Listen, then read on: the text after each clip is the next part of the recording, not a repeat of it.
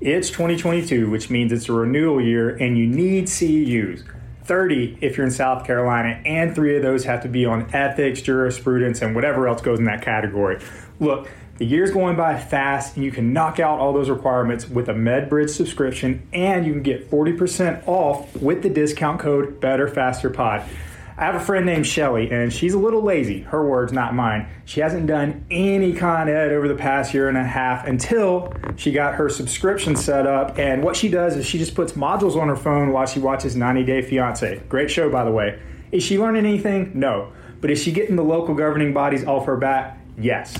Your subscription also includes N S C A credits, O C S certification prep courses, patient education, home exercise programs, E M R integration. There's tons and tons of resources.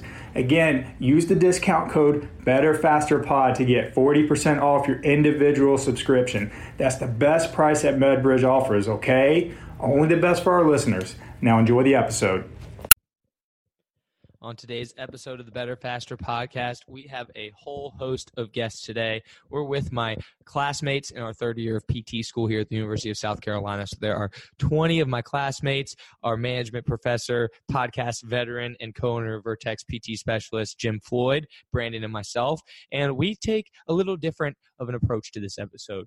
Uh, we have a small panel of my fellow students, and we get student perspectives on a lot of topics within this field. So we talk about things like the current direction of the profession with regards to direct access, cash clinics, moving to a doctoral degree, things like residencies and mentorships, where uh, the students get information from, you know, when they're outside of school, so things like podcasts, looking on Instagram, uh, or leaders from the field, um, balancing P T school with other aspects of life, which we know is such a struggle. Uh, and then, you know, maybe how their focus in P T school might have changed uh, in terms of what area they want to go into. I know a lot of us started in one area, and sometimes that changes when we're in P T school. So uh, it's a great episode. We have a lot of great opinions. Four of my classmates do a great job on this episode.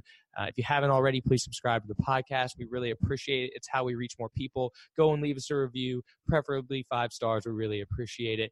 And then if you haven't already, check out the two courses we have coming up. One on November third is the body tempering uh, certification course uh, with Donnie Thompson. It's going to be great. It's one day. It's held at Spud's new facility here in Columbia. And then on the tenth and eleventh, Chris Johnson is coming to town. Uh, he is the running guru P T. Uh, wealth of knowledge, just put out a new book as well. Going to be such a great course. That's two days at Vertex P T on November tenth and eleventh. If you haven't, please check those out. We'd love to see you at one or both of those. You can get all your C E Us that you need. And I hope you enjoy today's episode.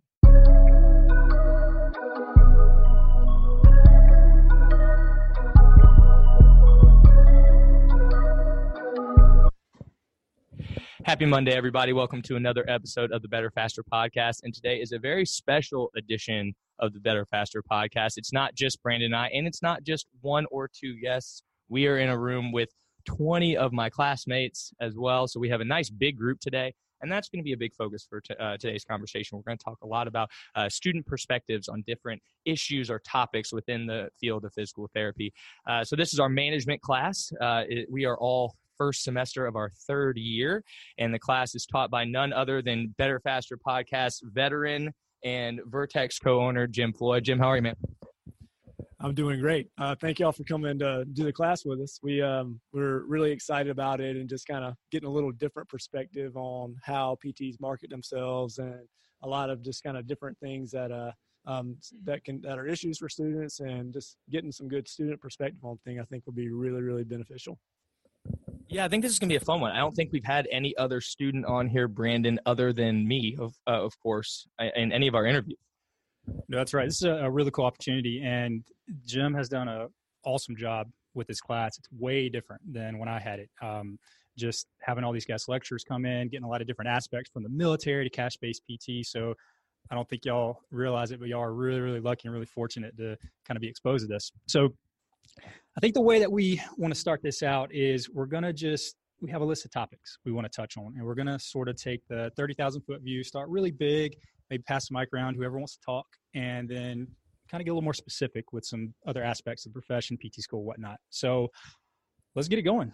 Um, yeah. So first topic, and this is for anyone who wants to, wants to discuss, what do you think about the current direction of the profession? You know, where do you see it headed, just in terms of things you've learned thus far about direct access, cash clinics versus in-network insurance, the fact that you guys have doctoral degrees and that comes with, uh, that, imp- that implies that you have a certain level of responsibility, certain level of education, that kind of thing?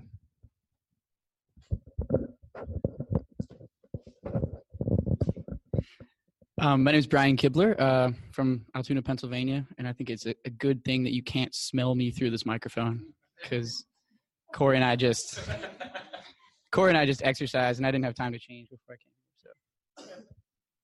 So, um, what was the question? so, so uh, yeah, one thing I think is really healthy, uh, and this is this is anecdotal, right? But one thing I feel like is really healthy about the direction of our profession is that when I talk to people who aren't in P T and I tell them I'm going to P T school, it seems like there is just a subjectively high, like a pretty high value that people put on P T now. Like even people who've never trained in P T don't really understand it. I think people really, like the public kind of understands what we do and why they understand why that's important. So I don't know if, you know, I'm not going to speak to reimbursement, direct access, any of that, but I have to believe that at some point, the va- the way we're valued financially is going to catch up to that, because I really, I really do think that people in the general public value what we do now. And I don't know if that used to be true before, but anecdotally, I, th- I think that's true now. Uh, I'm Corey Stewart, uh, six foot, one eighty-five. Um, uh, I'm from Cleveland, Ohio. Um, and to kind of piggyback off Brian, I think that the, the awareness or the publicity of Uh, of physical therapy as a profession has definitely uh, it has increased tenfold since we've even gotten to school. I think just the exposure to be able to educate people, educate patients, whether, you know, it's on clinical rotations or just in the general public, um, being able to educate on what we do as physical therapists or what we will do as practicing physical therapists is extremely important, because that education, that doctoral education, is something that we know very intimately being in the school setting. Like we know it from the inside, but actually being able to share it in a public setting is, I think, what will shift that paradigm to to bringing better reimbursement and better pay and, and that kind of thing as, as more people become aware of it.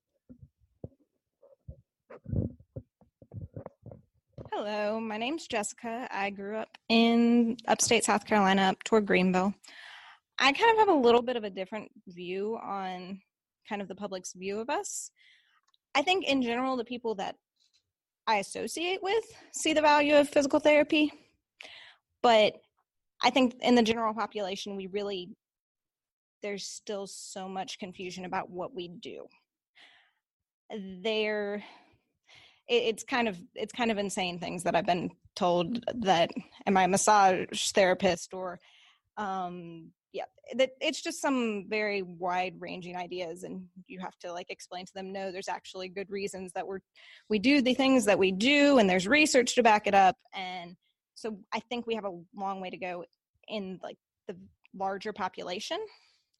Um, I really liked the idea of talking about direct access. Um, That's something that I think will really help, has the ability to really impact care that people in the community can receive. Um, we in physical therapy are movement experts. We're really good at the musculoskeletal system, right? Neuromusculoskeletal system. If we can continue to educate the population on what we know and what we can provide, the and we use our direct access to do that, I think we can reach more people, and that's, I have some more ideas on that, but I'm going to hand it off.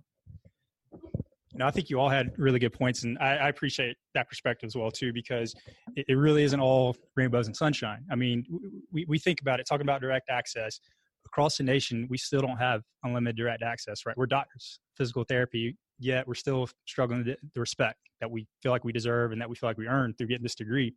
Um, but I, I really think that from what I've seen, I've been practicing eight years now, I'm sounding like an old man, but I, I feel like if that's going to change for the better, it really needs to come from the micro level, because you got to look at the history. And this is something that Jim and I learned more about. We look at, so I know we're all altruistic, right? We want to help people. I think that we all have that in common. But at the same time, we have to admit that money is what makes the world go round. At the end of the day, it's about that bottom line. So if you look at reimbursement, right, you look at some of the private payers, reimbursement hasn't changed the past two decades one bit. Hasn't gone down, but it also hasn't gone up. And I'm referring to Blue Cross Blue Shield of South Carolina, essentially. And that's not good because that doesn't reflect the uh, inflation, right? You know, your tuition, think about that. That goes up every year, right? And reimbursement is going to kind of drive what you guys get paid as future physical therapists. And A P T A does some really good things. I don't want to bash them, but I don't think we can rely on them to change that, change reimbursement. I honestly think that it has to come from you guys. And since I've graduated P T school, Jim mentioned it earlier, just with technology, social media, you know, people getting the word out, it has been an overall positive thing for the profession. And uh, again, I just think that it has to start with literally every patient that comes through the door of your clinics or the clinics that you work at. Hopefully some of you guys will open up a business too. I think that's a really good way to, to get the word out. Patients have to have a good experience.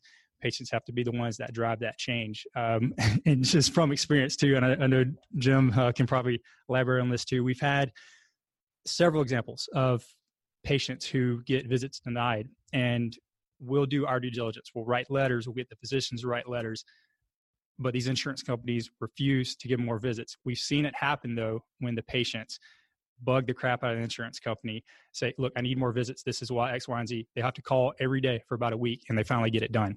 So the patients have to be the one raving about the profession, in my opinion. I'm, I'm rambling here, but that's just what I've seen. Yeah, Corey.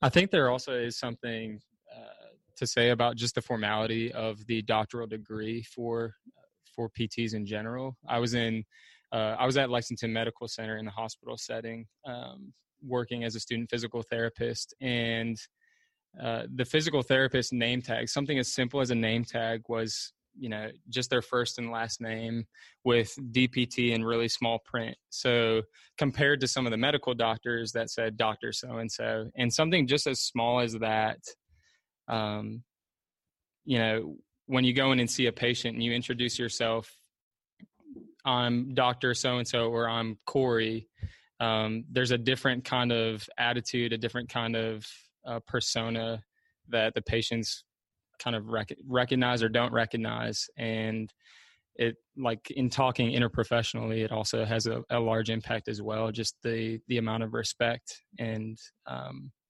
like between patient and practitioner, or just interprofessionally. Yeah, no, I, I really like all of the points, and I love um, hearing Jessica's kind of contrasting view on some of the things that were said a little bit, because in our world, Brandon, when we look at social media, we see the Kelly Stretz, the Zach Longs, the people that are, you know, quote unquote, making P T cool and are all over the social, the webs, and, and the people I hang out with every day, or and people in the gym setting, they know kind of the role of a P T, at least in the orthopedic realm somewhat. But a lot of these other realms, people don't understand, you know, all the different ways that, that P T can benefit them. I know, um, and so I think that it's great to hear, you know, that we still have, well, I guess it's great to make sure that we understand that we have a long way to go, but I also think that it's important to note that that does start with us. And it could be as something as little as how do we refer to ourselves? How do we carry ourselves? How do we present that information to everyone else? Um, and I know one of the big ways of getting information out there is a podcast. That's why we started it. We wanted to just, one, we like talking about it. We figured other people might like talking about it too. So um, we kind of wanted to be able to expand and get that information out there. So I, I kind of want to pose that next question to, to you guys is um, outside of school where we are getting fed all this information, um, are there other ways that you try to get more information about the uh, about the field, about what's going on? Do you listen to podcasts? Uh, tell me a little bit about that. All right, I'm uh, Shea Roney. I'm from Tampa, Florida. Um, I mostly get my information from Instagram and social media. As a female, I guess I spend a typical amount of time on there. And uh I'll go from one page to the next page, and just based off of like who's commenting or who's like tagged in it, I'll just go from one page and then it'll lead me to another, which takes me to another page. And so it's kind of one of those things that's just like a trickle effect. And then I'll end up at some page from somebody from like, say, California. And I was looking originally looking at somebody from like South Carolina, to where it just gives me that like widespread knowledge that I probably wouldn't just get from looking at journals, but I still do occasionally look at journals, because that is kind of like the main area where you can get like a vast majority of the information, rather than an Instagram. You can only do so much with your videos and your uh, pictures and stuff. So I also get some information from social media. I follow several groups on Facebook where there's really good discussion. Um, there's a large physical therapy students group. Um, they put a lot of information out. It changes by the minute pretty much. Um, and there's pretty intense debates, but that's something interesting to kind of get the pulse of like what the upcoming like D P Ts are kind of feeling. I also follow a couple of business physical therapy uh, groups as well, um, because at some point I'd like to have my own clinic, but knowing there's a lot that goes into that. And yeah, we're in a management class, but there's a lot to know. Yeah, that's a great point. Um, you know, it, running a business is not easy, and especially if you don't have uh, a background in that. You know, there's a lot to learn, and this management class is a great springboard into that, because we are, you know, the way that uh, Doctor Floyd set it up is there's so many different areas that we're going to cover, but um, there's so much more that, you know, we still need to know. So, do any of you guys have any business background or anything that you uh, you came in with before this class? All right. That's, that's kind of, and that's where most physical therapists are. I know, Brandon, that's what you said, you know, in P T school, uh, coming out of it, you know, you started a clinic pretty much right away. Yeah, yeah, absolutely. Um, we kind of got some business experience or business education sort of at the kindergarten level, I'd say, in P T school, which was enough to get a cash-based clinic started. But at the end of the day, that's, that's just a thing where you have to, you sort of just have to take action, just get out there and do it, and just kind of learn by doing and make some mistakes. That's kind of how we learn, though, right? That's, that's as human beings. You look at babies. Babies learn to walk by learning how not to fall, and you can extrapolate that to anything in life, too. But I also wanted to back up a little bit, though, and just talk about resources outside of outside of school, right, as well. So I know for me personally, my days of, of reading J O S P T are few and far between, because I can only read so many articles about how much ultrasound sucks. And I know some dork in the ortho section is going to hear this and probably shoot me a nasty email, but the last two years, I really have invested most of my time and my money in strength and conditioning resources, coaches, things like that, because really and truly, those guys are the experts in exercise. And I have no problem admitting that. And I think that's a thing where it's good to create relationships and to sort of form these alliances with other professions, at the end of the day, just to benefit your patients. So there's a lot of people that I follow in that world. Ones that come to mind are Dan John. I think that's a good place to start, because he has a whole keep it simple approach. A really nice blueprint just to kind of base what you do off of. People like Travis Mash. Uh, Charlie Weingrove is a strength coach and a P T. And then on the clinical side of things, one of the best resources that we've invested in as a clinic has been virtual ICE. So everybody familiar with the Institute of Clinical Excellence, Jeff Moore, they do a pretty good job getting the word out. So, all right. So these are some leaders in the profession. So you got people like Jeff Moore, Justin Dunaway, Mitch Babcock, and uh, Zach Long. And it's thirty bucks a month to subscribe to that. That's super cheap. So those are, those guys are going to be the ones that read J O S P T, read all the pain science literature, put it together and give you their interpretation of it. And they put stuff out every Tuesday. It's really good stuff. It's like an hour, hour and a half. It's a really nice way to get caught up. You can listen to it when you work out. So highly recommend that. No, I think that's a, a good point to make about going kind of outside of your comfort zone too with your continuing education, you know, recognizing where um, your knowledge might be limited, or, or areas that you could benefit from making a connection with somebody that's an expert in that field, just to expand your tool belt so you've got more things to be able to help your patients with. Um, are there any um, leaders or people in the field that you guys look to, that you follow on, say, I know Jessica mentioned some groups, anybody on Instagram, Facebook, somebody that you, you like what they're doing? Well, I actually don't really follow any P T stuff with my social media, because I think the less my social media presence bleeds into P T, the better for me in terms of like future employability. So uh, I don't do a lot of that, um, but I do read a lot of like performance blogs, like kind of going along with what you said. It, it really does seem like they they are like kind of in up to their elbows a little bit more with like functional exercise, intense kind of stuff. Because a lot of the stuff that I mean, I think we're exposed to good Therax here, but I personally want to want to work with elite athletes. And a lot of the stuff that we're taught here is kind of for like the bottom of the pyramid more, right? Because that's, it is more applicable to a larger population. But if you do want to work with people who are going to be, you know, pushing themselves a little bit further, I think, yeah, I think looking towards like people who are strength and conditioning coaches can really help. Um, they can get a little bit more creative with it. So. Um, on social media, um, I think social media is a great, like Instagram is a great resource because of the convenience. Um, most people don't have an hour and a half to two hours to sit and read articles or to have lengthy discussions with, um, whether it's physical therapists or people in the strength and conditioning field. Uh, Zach Long is somebody that comes to mind, the whole like barbell physio, um, whether it's through his website or through his Instagram, uh, just giving a brief synopsis on the purpose for exercise and incorporating functional exercise rather than just three sets of ten doing arm curls to strengthen your biceps. Like what, what kind of functional movement can we perform and prescribe so that people can compete, whether it's in CrossFit or in something, uh, like Brian was saying, like high level athletics. Um, there's a, there's more of a method to his madness. Um, and, and it gives P T a better, a better purpose and a, um, more credibility when it carries over into like, people can see the justification of, you know, this is why we do this so you can perform better.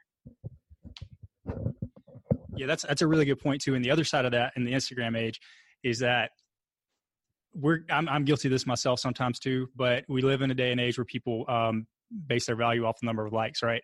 So, you know, if you're following someone on Instagram who posts a video of somebody doing upside down banded kettlebell swings. That's not an exercise. I just made that up. We could probably figure that one out though. Yeah, the thing about it is there, there's no context. So that's where it's good to have people like Zach Long who actually, you know, give you the reasons, give you the fundamental knowledge of why you do things. And I think we get a fair amount of that in P T school, but sometimes it's good to, again, seek those outside resources. And I, I, I love the N S C A for that. I know they're kind of polarizing for a few different reasons, but man, Con Ed that comes with that has been so much better than a lot of things that I've had in the physical therapy world.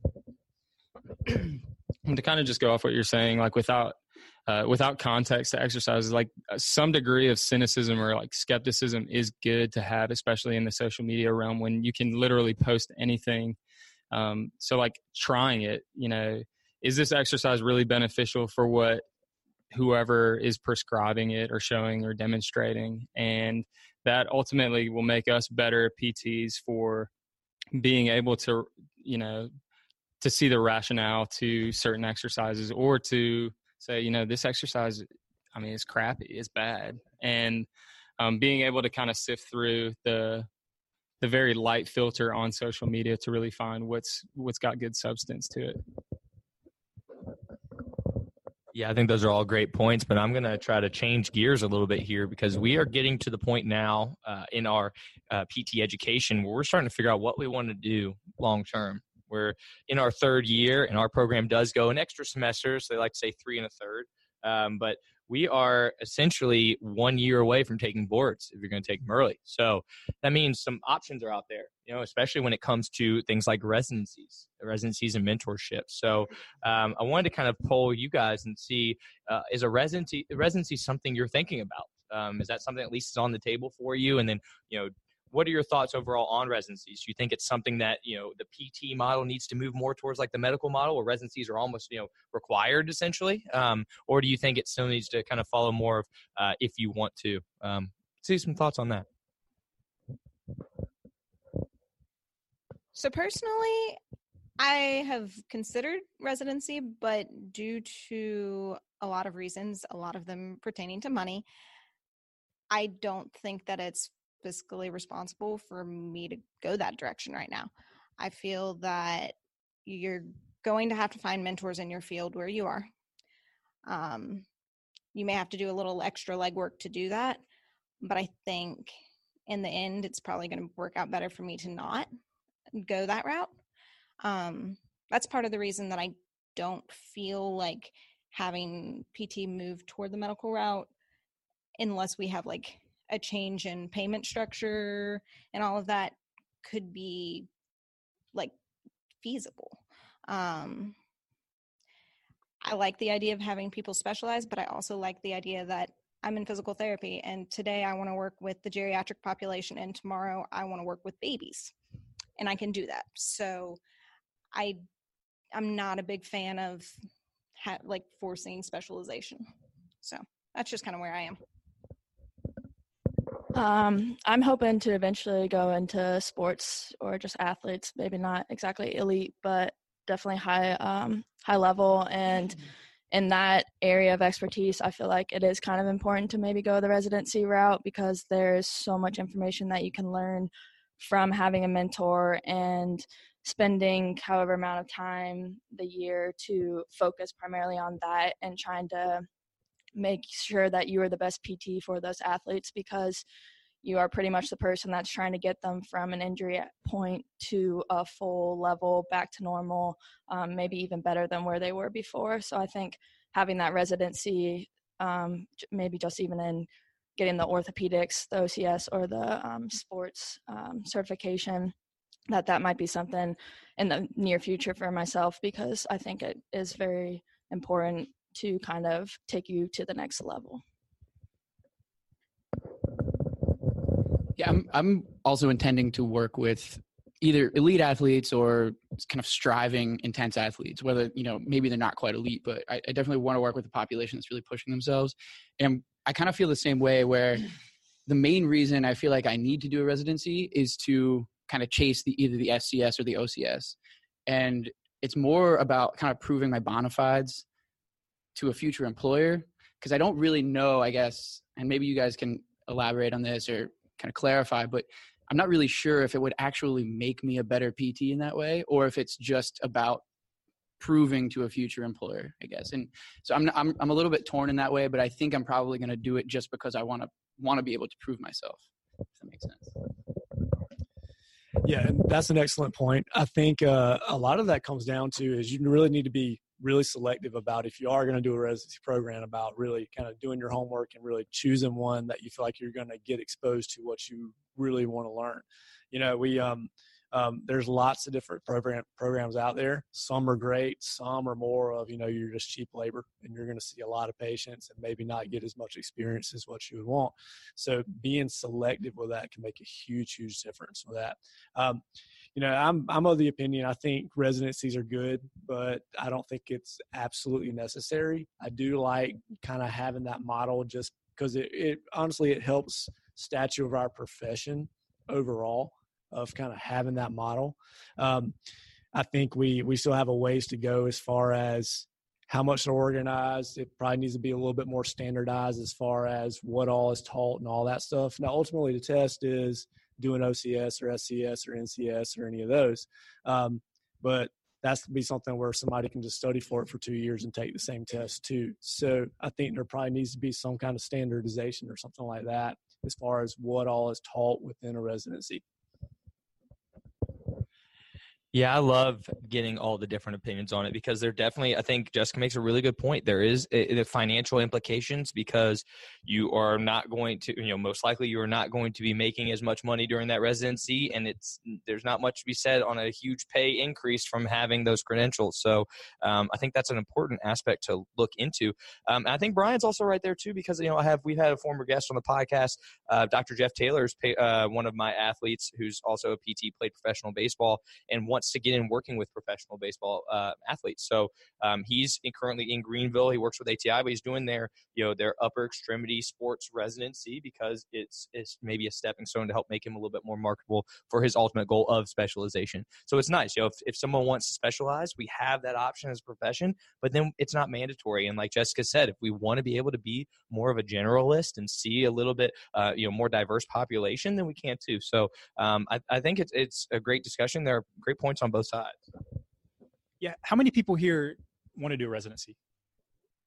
So we got about what, five, six, seven. Okay. Oh, yeah. About third class. Yeah. And I, I do have experience. I, I did have a, a resident, uh, Tristan Fail, one of our employees, and, and she's awesome. And she did a, a really good job with it. And this will not apply to y'all, but there has been a suggestion that the D P T degree, the D P T students kind of follow the medical model, meaning that when you get through school, you may have a provisionary license where you're allowed to treat patients, and then you're going to be forced to specialize, and then you get your full li- uh, license. I don't, they haven't quite figured out, and it might not even happen. I disagree with that. So I agree with you, Jessica, because I think that that cheapens the D P T degree, right? We haven't quite figured out the big things like we talked about earlier, getting direct access and that kind of thing. Uh, about once a quarter, I'll get someone emailing me because uh, we are an E I M host site for residency, inquiring about doing a residency at Vertex. And I end up talking them out of it most of the time because it's a huge pay cut. And just to put some numbers behind it, it's twelve thousand five hundred dollars you're you're agreeing to take a pay cut on for E I M. And think about how much debt you guys are racking up, you guys and girls are racking up, and you know, decide if that's worth it. But I think if you have a reason for that, so the, to, for getting it. So say you do want to work with a sports team or, you know, one of these big corporate companies that does work, that do work with athletes, they may require that and you might have to get that. But if you're just doing it to get mentorship, I don't really recommend that because you can put yourself in a position at really any job, any city you want, and get with a good mentor. And if those letters mean a lot to you, you can just wait a couple of years, study, and take the test. And to be honest with you, I think you mentioned it earlier, half the patients barely know what a physical therapist does. The people that care about those letters, pretty much physical therapists and not the patients for the most part. Just a question regarding uh, residency. So you said it was about a twelve thousand five hundred dollars pay cut to undergo the residency program. Is that correct? Yeah, that's. Uh, it depends on your situation. That is called situation with for E I M essentially, and so as the employer for the resident, we agree to pay that, but that's essentially coming out of the salary that's agreed upon between the employer and the employee. So that that being said, after completing the residency, are you marketable for a higher salary? And if so, is it enough to compensate for the amount of money that you're losing? Like, you know, that depends. So that depends on what structure might be in place. But here's the thing. If you're working for a company that gets paid by insurance, that gets reimbursement, you get paid the exact same as a P T. You get paid the exact same as a P T A, even if you have the O C S. So something to think about.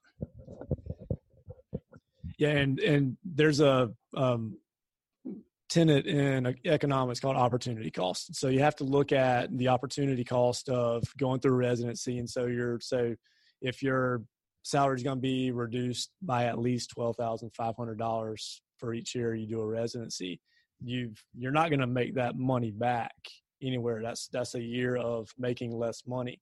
And so you need to weigh uh, whether that, that loss, that lost monetary benefit is worthwhile experience wise. Um, and like Brandon said, you know, we, we don't get paid anymore by whether it's a, uh, a cash pay or uh, insurance reimbursement, right? Whether we have a specialist um, specialization or not. Um, and honestly, it, it depends on where you are, how much you get paid. You know, um, we know some residencies pay a little bit more than others. Um, I know at our clinic, we try to be as fair as we can with it, uh, but it is going to, you're going to pay, you're going to be paid less because you don't have a full load patient wise because you have a lot of the didactic portion of it as well. And then, so we've heard some other offers from other clinics and they were actually a lot less than what we, what we paid for residency at ours. Um, and it's, so all those factors need to weigh in. And um, um, I think right now, the monetary benefit outside of just the hopefully having a great experience and gaining the knowledge and all that stuff, if you're looking at it from a pure economics perspective, it doesn't particularly make sense. Um, hopefully that changes because that's what we want for our profession. But right now that, that big economic benefit for specializing and kind of gaining more knowledge and all that stuff doesn't kind of hold true when we just look at the numbers. Awesome. I'm lo- I'm loving this conversation. We're hitting a lot of great topics, and I kind of want, I guess I'm going to be the one to keep changing the topic on everybody. So um, I wanted to change it up a little bit and talk about uh, a little bit about balance. Uh, P T school is hard. Um, I don't know if you all feel that way. I know I feel that way. Um, it takes a lot of time. It's a lot of work, uh, a lot of sacrifices and other aspects of life. And one of the most difficult things I know I find is making sure I have balance throughout and make sure that I'm taking care of myself. I have time for my fiance, that I, you know, I got two dogs I want to play with, you know, so for me, it can be, it can be tough. Um, but I want to kind of get your guys' uh, thoughts and opinions here. You know, what other things do you have going on? How do you balance things? Um, you know, just, for any future P T students that might be listening?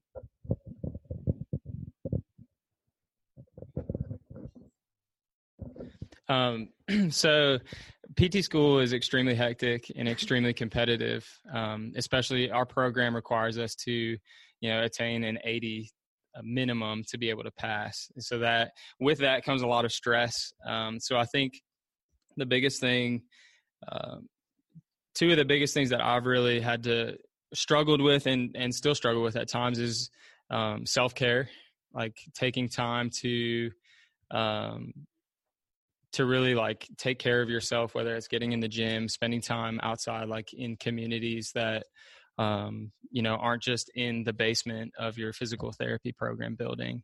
Um, and then also like perspective. So, you know, does, does physical therapy define like ultimately who you are? Um, it may define your profession, but it doesn't define a lot of like the character outside of that. So, you know, whether it's getting involved in a like charity work or um, like for me, uh, I've been able to find a like a great church community and be able to spend a lot of time doing that outside of school to, you know, to allow me to decompress, to allow me to build with, you know, people in Columbia. For others, it's playing intramural sports or um, just doing anything outside of putting your nose in a book. Um, It's it's hard to take time away from studying when you think of like, well, if I don't do as well on a test, I'm going to think I should be, you know, be studying a lot more. But it it all comes back around, and um, you look back and you're like, man, I'm glad I took a break. I'm glad I allowed my mind to rest. Uh, and I think that allows us to to fight that burnout and, you know, hit the ground running whenever we we do graduate. So. I'm not really sure if I should have the microphone right now, but I th- I think the key is to really establish a comfortable level of mediocrity and just fly under the radar until you hit boards and then wing it. I'm kidding. I'll, I'm kidding. Sort of. I'm sort of, I'm exaggerating. So I, re- I remember first year, I, I really thought like I thought that me and a lot of the people that I studied with really fought for every inch, right? We would have tests that we had to memorize, you know, like six or seven PowerPoints worth of information. And I remember three in the morning, the night before a test, I would get down to the last twenty slides and I would just keep going, keep going, keep going. And one thing that's happened that I think has been genuinely healthy for me over the last two years since then is that I've, I've become a little bit more comfortable with not killing myself for everything, for every slide of information. And I, I actually think that rather than damaging my, my future as a P T, it's actually allowed me to expand my interests. You know, I read more blogs. I read more performance training stuff. I, I actually feel like I'm a lot more well-rounded because I'm not slaughtering myself over two points on a, you know, a one hundred point test. Um, so I, I was joking about cultivating a level of mediocrity, but, you know, reduce that by like ninety percent, and that's actually been really good for me, I think, so. All right, so um, I am a very type A person, so I'm pretty much organized and like to stay on top of my stuff on a day-to-day basis. So I try to spend at least most of my time doing schoolwork and stuff during the week. That way I have my fair share of fun at football games and can do things with my friends on the weekend. Um, but along with P T school, I also T A for the med school, so that adds in kind of a um, – something else that kind of I have to put some work into, but it's something that I truly enjoy a lot, and it doesn't always feel like a job, but it also can help me with P T school while I'm teaching uh, the medical students. So even though I spend uh, four hours in there, Monday, Wednesday, Friday, and then I have to go straight to class um, here, it kind of is that sense of I'm doing something that I like, and it's not really making me feel like I'm in class twenty-four seven. Uh, so I think kind of doing things that you do enjoy, like Corey said, finding that um, like extracurricular activities that you want to do is very important for your health, because in P T school, it's a lot of stress and you're constantly having to study for a test or come up with presentations. And I think if you don't do that, then you may like burn out earlier than other students who might have taken some time during school to not go that extra mile. So I kind of agree with Brian. Um, I came into P T school as pretty much a perfectionist, but I also like to be really, really busy. So not just school busy, but like I have a job at an office. I work in a research lab. I do things with church and people. And so I like to be busy. Um, things I found that work well for me are scheduling. Have a good schedule. Like it can be a flexible schedule, but like have everything you need on your schedule. Um, and also realizing that you, there is a, such a thing as overstudying. Don't get to that point. You're going to get to that point, and it's going to get, you're going to go insane. So just don't get to that point. You kind of take a breath, do something fun, like everybody's saying, do things outside of school. School can be a large portion of your life. It's kind of your job right now, like your main full-time job, but that doesn't mean you can't have a life outside of it. Yeah, y'all are doing a lot better than I did when I was in P T school. Y'all are taking care of yourself, like mentally, physically, and spiritually. But I don't think I'm the best example of work-life balance, because I've always kind of had this thought that the phrase "everything in moderation" doesn't really apply, because if you if something's worth doing, you're going to go all in or not do it at all. Um, but yeah, back when I was in P T school, I just remember it was just go, go, go during the week, and then the weekends get chocolate wasted, and then uh, yeah. now now now I'm just uh, now I've just replaced alcohol with coffee. Um, so I'm still working on that, but I, I got to thank my wife. I mean, she's she's good at kind of pulling me away from stuff, and you know, having a kid has really forced me to have a little more of a balance, but it's still a work in progress. Yeah, it definitely can be difficult. I know. I I love what Corey was saying. For me, it was the self care aspect. Uh, very quickly let that fall off uh, because it. in order to make sure that nothing else fell off. Something was going to give, and that's where it was. So um, it took some some particular scheduling, some accepting, like Brian said, of, of being okay with, you know, I know this pretty well, I should be good, rather than, you know, staying at it for a little extra longer. Um, and also, again, I wanted to make sure that Kelsey still wanted to marry me. So, uh, yeah, I got to take that into account too. But um, another thing about P T school is we we get exposed to so many different areas within P T, and we mentioned this a little bit earlier, and um, I know a couple of us actually reshared a post um, on Facebook. It was about National P- uh, P T Month is this month, October, um, that uh, uh, former professor of art Derek had put up there, talking about all the different ways that P T can can benefit someone, all these different areas. So I wanted to ask each of you, did you already have an idea of what you wanted to do when you started P T school? And has that changed since you've been going through and gotten exposed to these different areas? So I knew what I wanted to do, but I was afraid to admit it. I remember uh, like on the first day of orientation, they asked us to raise our hands if if we knew what we wanted to do. And I was, so I, I've mentioned it a couple of times, I want to work with athletes, and I was afraid to be just, just another bro who came to P T school and wanted to keep working out for the rest of my life. Uh, so I like kind of pretended like maybe I wanted to do neuro, and like maybe I wanted to work with geriatrics, but I never really did. And I've,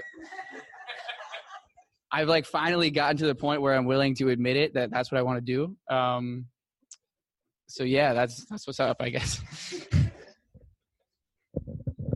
I think I was similar to Brian, a bro wanted to work with orthopedic injuries. Um, the reason I got introduced to physical therapy was having orthopedic injuries of my own. And um, the way that uh, my physical therapist, Doctor Taylor, like one of my mentors uh, back in Ohio, uh, he helped me to get back on the field. And so the component of like restoring hope with athletes has always been something that's Um, been like near and dear to my heart, and why I want to be a physical therapist. So like the high level athletes, certainly an aspect that I want to pursue. But um, more recently, I've I've been very interested in the neuro population, um, working in the acute care setting, and barring the um, the clinical internship that we have coming in the spring goes well, uh, that would be something that I'd really like to consider. Um, people that are Um, at a really low place, and being able to to help them get back to do like to doing things that we take for granted. Um, I think that would, could be very rewarding, um, one for them, and two, just for me to be able to to walk with someone through that journey. Um, so yeah, that would be um, kind of where I stand, finding a niche of like where I could excel and and also be marketable to to companies and to to businesses? I'm um, pretty similar to Corey's story. Um, played sports in college and had re- gotten my typical soccer A C L injury in high school. And it kind of, what set me up to wanting to come to P T school was the amount of um, care that was given to me by my physical therapist when I had torn my A C L. And the fact that I told him I had to be back at this time and I needed to play, because if I didn't, I was going to lose my scholarship, which wasn't going to happen, but that was my thought process. And he took that into consideration, and he made sure that by that point I was back. And that just really like set the standards up to where I just knew that that was what I wanted to do. So coming into P T school, I obviously wanted to work with sports or athletes. And uh, now going through, I do kind of have that shift that I'm like, maybe I don't want to do that. It's definitely something that is still near and dear to my heart. Like, I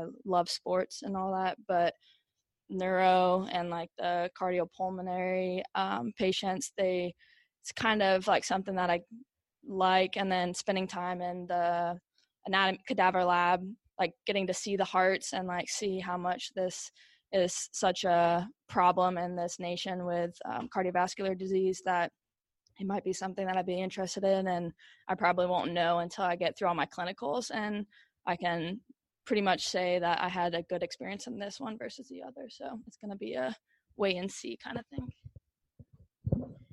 Okay. Uh, I like that. That was really good. Um, I came into P T school wanting to work with performing artists. I grew up as a dancer. I everything from ballet to ballroom. Now I mostly do salsa and swing.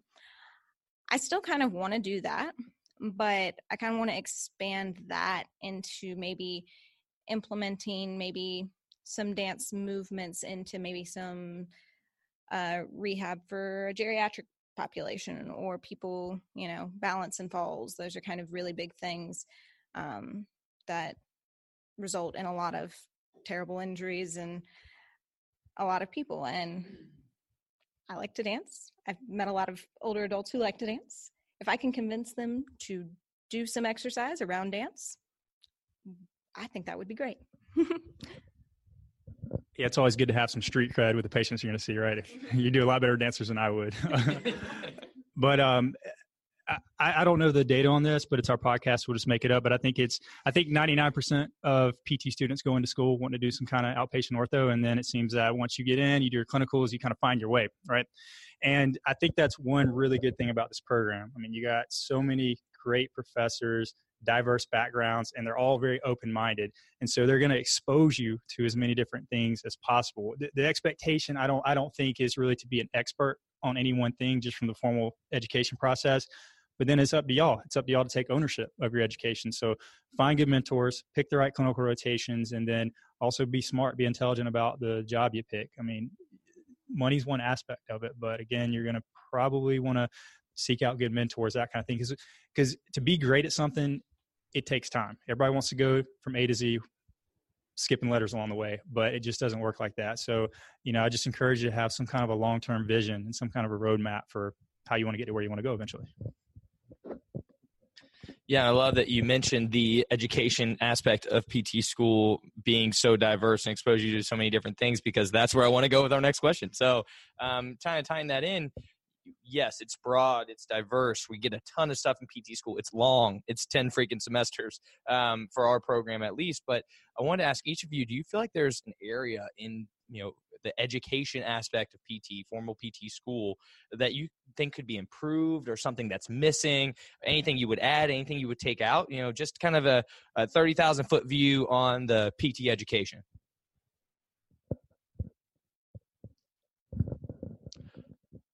All right. Well, I'll give you what I think about that. Um, so for me, um, when it comes to the P T education, I love that we are exposed to all these different things. Um, but you know, as P Ts, we are known for chronically underdosing our patients, and I don't think our P T education necessarily does a lot to help that. We just talk about how we are known for that. So um, I would love to see a little bit more in the exercise prescription area, figuring out what you know, taking more, maybe a, a case study type approach where you're taking, you know, um, you know, some specific instance, you're talking about appropriate types of exercise, appropriate loading, how to progress those, that, uh, you know, that program with that person, um, you know, over their, you know, the course of their treatment. I think that's just, for me, that's an area that I, I think is underutilized. I think, as Brian mentioned earlier, um, we have a great Therax program, um, and it lays a nice foundation, but um, as we mentioned, that's it's it's fairly low level. It's meant for the vast majority of people, uh, and we don't really ever go into anything above that. So, you know, there, you know, like Brandon always talks about, there are ortho P Ts that are, you know, they're O C S and S C S and supposed to be the best in the sports world that don't even know what a clean is, you know, and have never done one. And I'm not saying that you have to, you know, do those types of things, but exposure to that aspect, I think, would be really important. Um, Because it's not just the ortho world in which we we struggle with exercise prescription. I think it's just across the board. I don't know if you want to elaborate on that at all. Yeah, and and you know, I think it's important to also just just look at it from the perspective of perspective of the program, the faculty.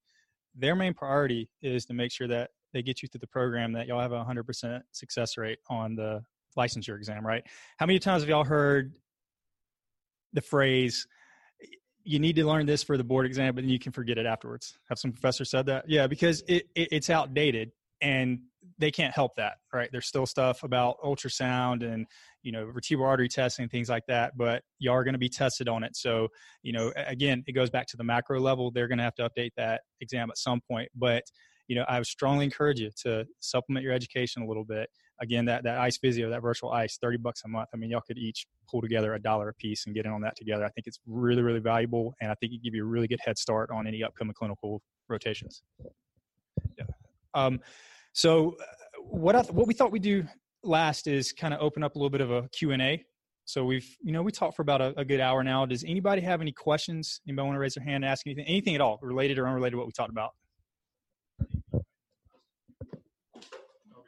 Um, this is kind of for you, Brandon and Jim, for something that as a student, us being third years and kind of finishing up our schooling, is there anything that you think would be knowledge that's beneficial for us um, in looking for jobs or um, I guess residencies or stuff like that? Any information that? Yeah, definitely. You know, I think one of the things that we look for whenever we're looking to hire um, potential candidates is um, even if it's a new grad, I think one thing that really impresses us is if they've kind of gone above and beyond um, schooling wise, if they've already gone and done some continuing ed classes, or if they have a really big interest in this, what have they done to try to help learn more about that, facilitate that? Um, I think one of the other big things, and uh, I, that Brandon and I, that makes a big, big impression on us, is people following up. So when we interview somebody, somebody just send us a thank you note. Thank you for your time when doing that. It, it handwritten, definitely.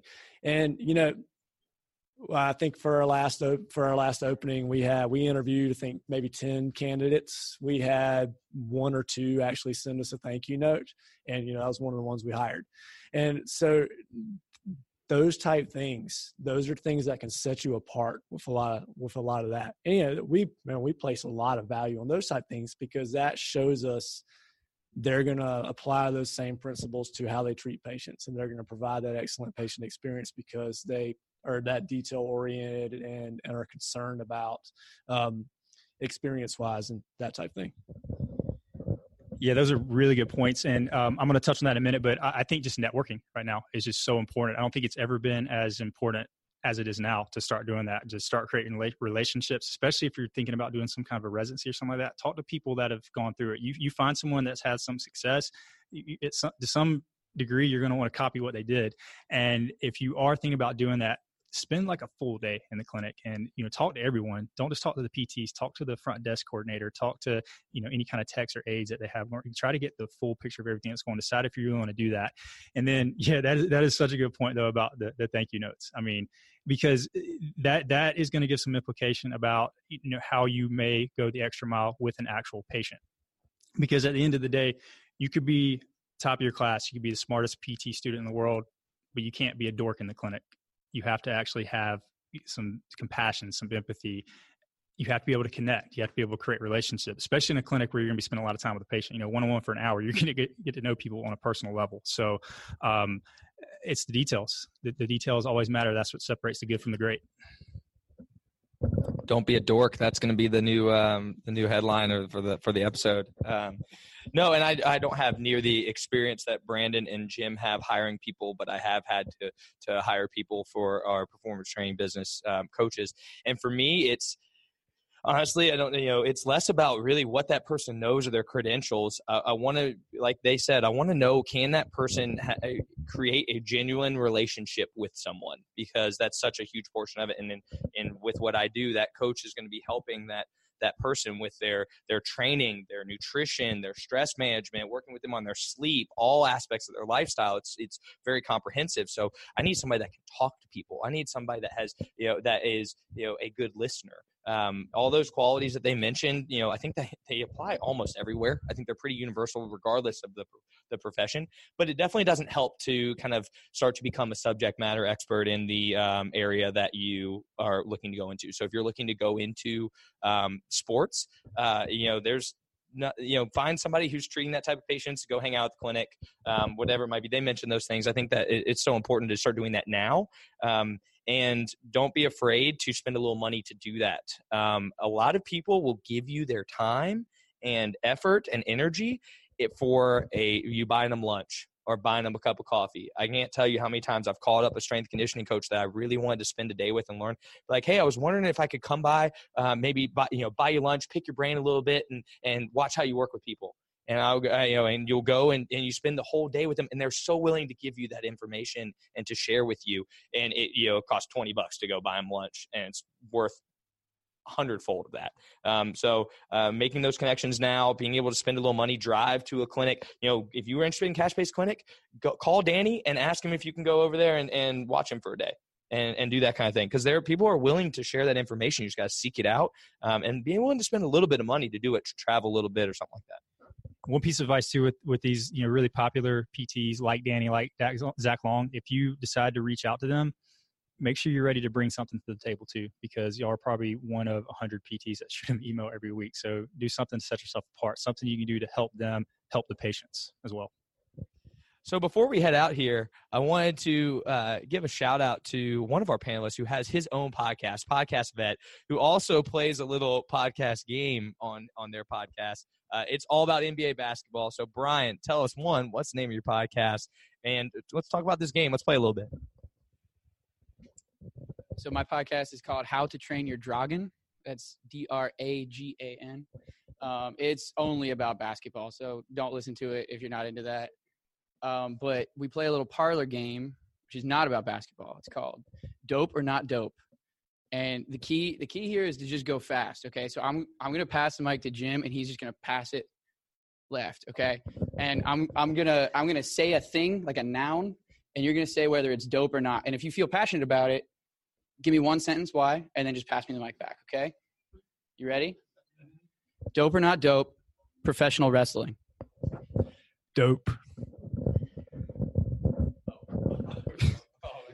Professional wrestling's weird, man. I... Professional wrestling is the male version of musicals. Like, I just... You have to suspend disbelief to such a ridiculous... I don't get it. But, hey, man, whatever makes you happy. All right. Josh. Yeah. Dope or not dope, drum solos. Dope. Really? You've not seen Step Brothers. All right, that's a fair point. Step Brothers is good. D- dope or not dope, Bud Light Lime. Not dope. That's a chick beer. I love Bud Light Lime. Um, just across the board, man. Like, we, we're not going to date. None of us are going to date. Um, all right, Corey. Dope or not dope, riding a mechanical bull. Hmm. Not dope. Uh, ride a real bull instead. Fair enough. Don't drop that. All right. All right, I got two more. You guys ready? Dope or not dope? This is one I asked you before. Hot tubs. Not dope. Why? Why isn't? Well, I think like what you said earlier is really true. It's like a big bathtub that a lot of people have been sitting in. Yeah. Gross. Yeah, it's a little gross. A little gross, especially the ones that are like outside of a hotel. Three more? All right. All right. I have a list on a Word document. I t- That's what he's been doing this whole time. I was typing them up while you guys were talking. I wasn't listening. Right. Dope or not dope, crunchy peanut butter. Not dope, dude. Creamy all the way. Dope or not dope, Jimmy Fallon. Not dope, too wholesome. I, I hate Jimmy Fallon, man. Oh, Jimmy Fallon's awesome. Jimmy Fallon needs to stop laughing at his own stuff. All right, Corey, do you want one? I don't have any left. I'll do Bud Light Lime again. Yeah, Corey, dope or not dope, Bud Light Lime. So dope. I've had it three weeks straight, uh, three weekends straight, not to be followed by a close second, uh, Cactus Lime, Michelob Ultra. I have to say that is the first parlor game to make an appearance on the Better Faster podcast, and I'd be willing to say it might end up being the last. No, we appreciate Brian coming prepared as always, uh, and keeping it uh, keeping it light. Um, really enjoyed this conversation. We have to thank all four of our panelists: Brian Kibler, Corey Stewart, uh, Shea Roney, and Jessica Russell. Um, enjoy getting all of their uh, unique and diverse uh, opinions and experiences. I think it's really beneficial. Um, and, you know, Jim, thank you for setting this up. Uh, it's a great opportunity for us to to get an episode with some with a, a nice little group. Um, As we sign off here, definitely want to make sure you know about uh, the courses that are upcoming in the Columbia area. Two of them, November third, Body Tempering at Spud's Place. Um, I actually, unfortunately, I think that just sold out. Um, I think Donnie posted something about it literally like an hour ago, if I remember reading it, where it might already be full. So if you missed that one, I'm sorry. We will be doing more. We got approved for SCAP, uh, C E Us in the state of South Carolina for an entire year, so we're going to try to have a few more of those. Um, Brandon's going to be there with me uh, instructing that one. And then November tenth and eleventh at Vertex, Clinical Running Essentials. Um, this is going to be an awesome course. Chris Johnson, um, Zarin P T on all the social medias. It's going to be a great course. Yeah, um, is today the, today's the third, right? Yes, he actually extended the deadline for the early bird discount until today. It was supposed to be the end of this month uh, or the end of September. So hop on that one, save you a little bit of money. Going to be an awesome course. Uh, as always, if you haven't yet, please subscribe to the podcast. I'm hoping all twenty members of the room right now are going to go ahead and do that and leave us a review. Uh, please leave us a review. Great place to leave a question so we have some topics for future episodes. We appreciate you tuning in. Make sure to listen next week for another episode of the Better Faster Podcast. This episode is brought to you by Vertex P T Specialist. One patient per doctor physical therapy per hour. Guaranteed. The best physical therapy ever. Check us out at vertex p t dot com or on the gram at vertex p t.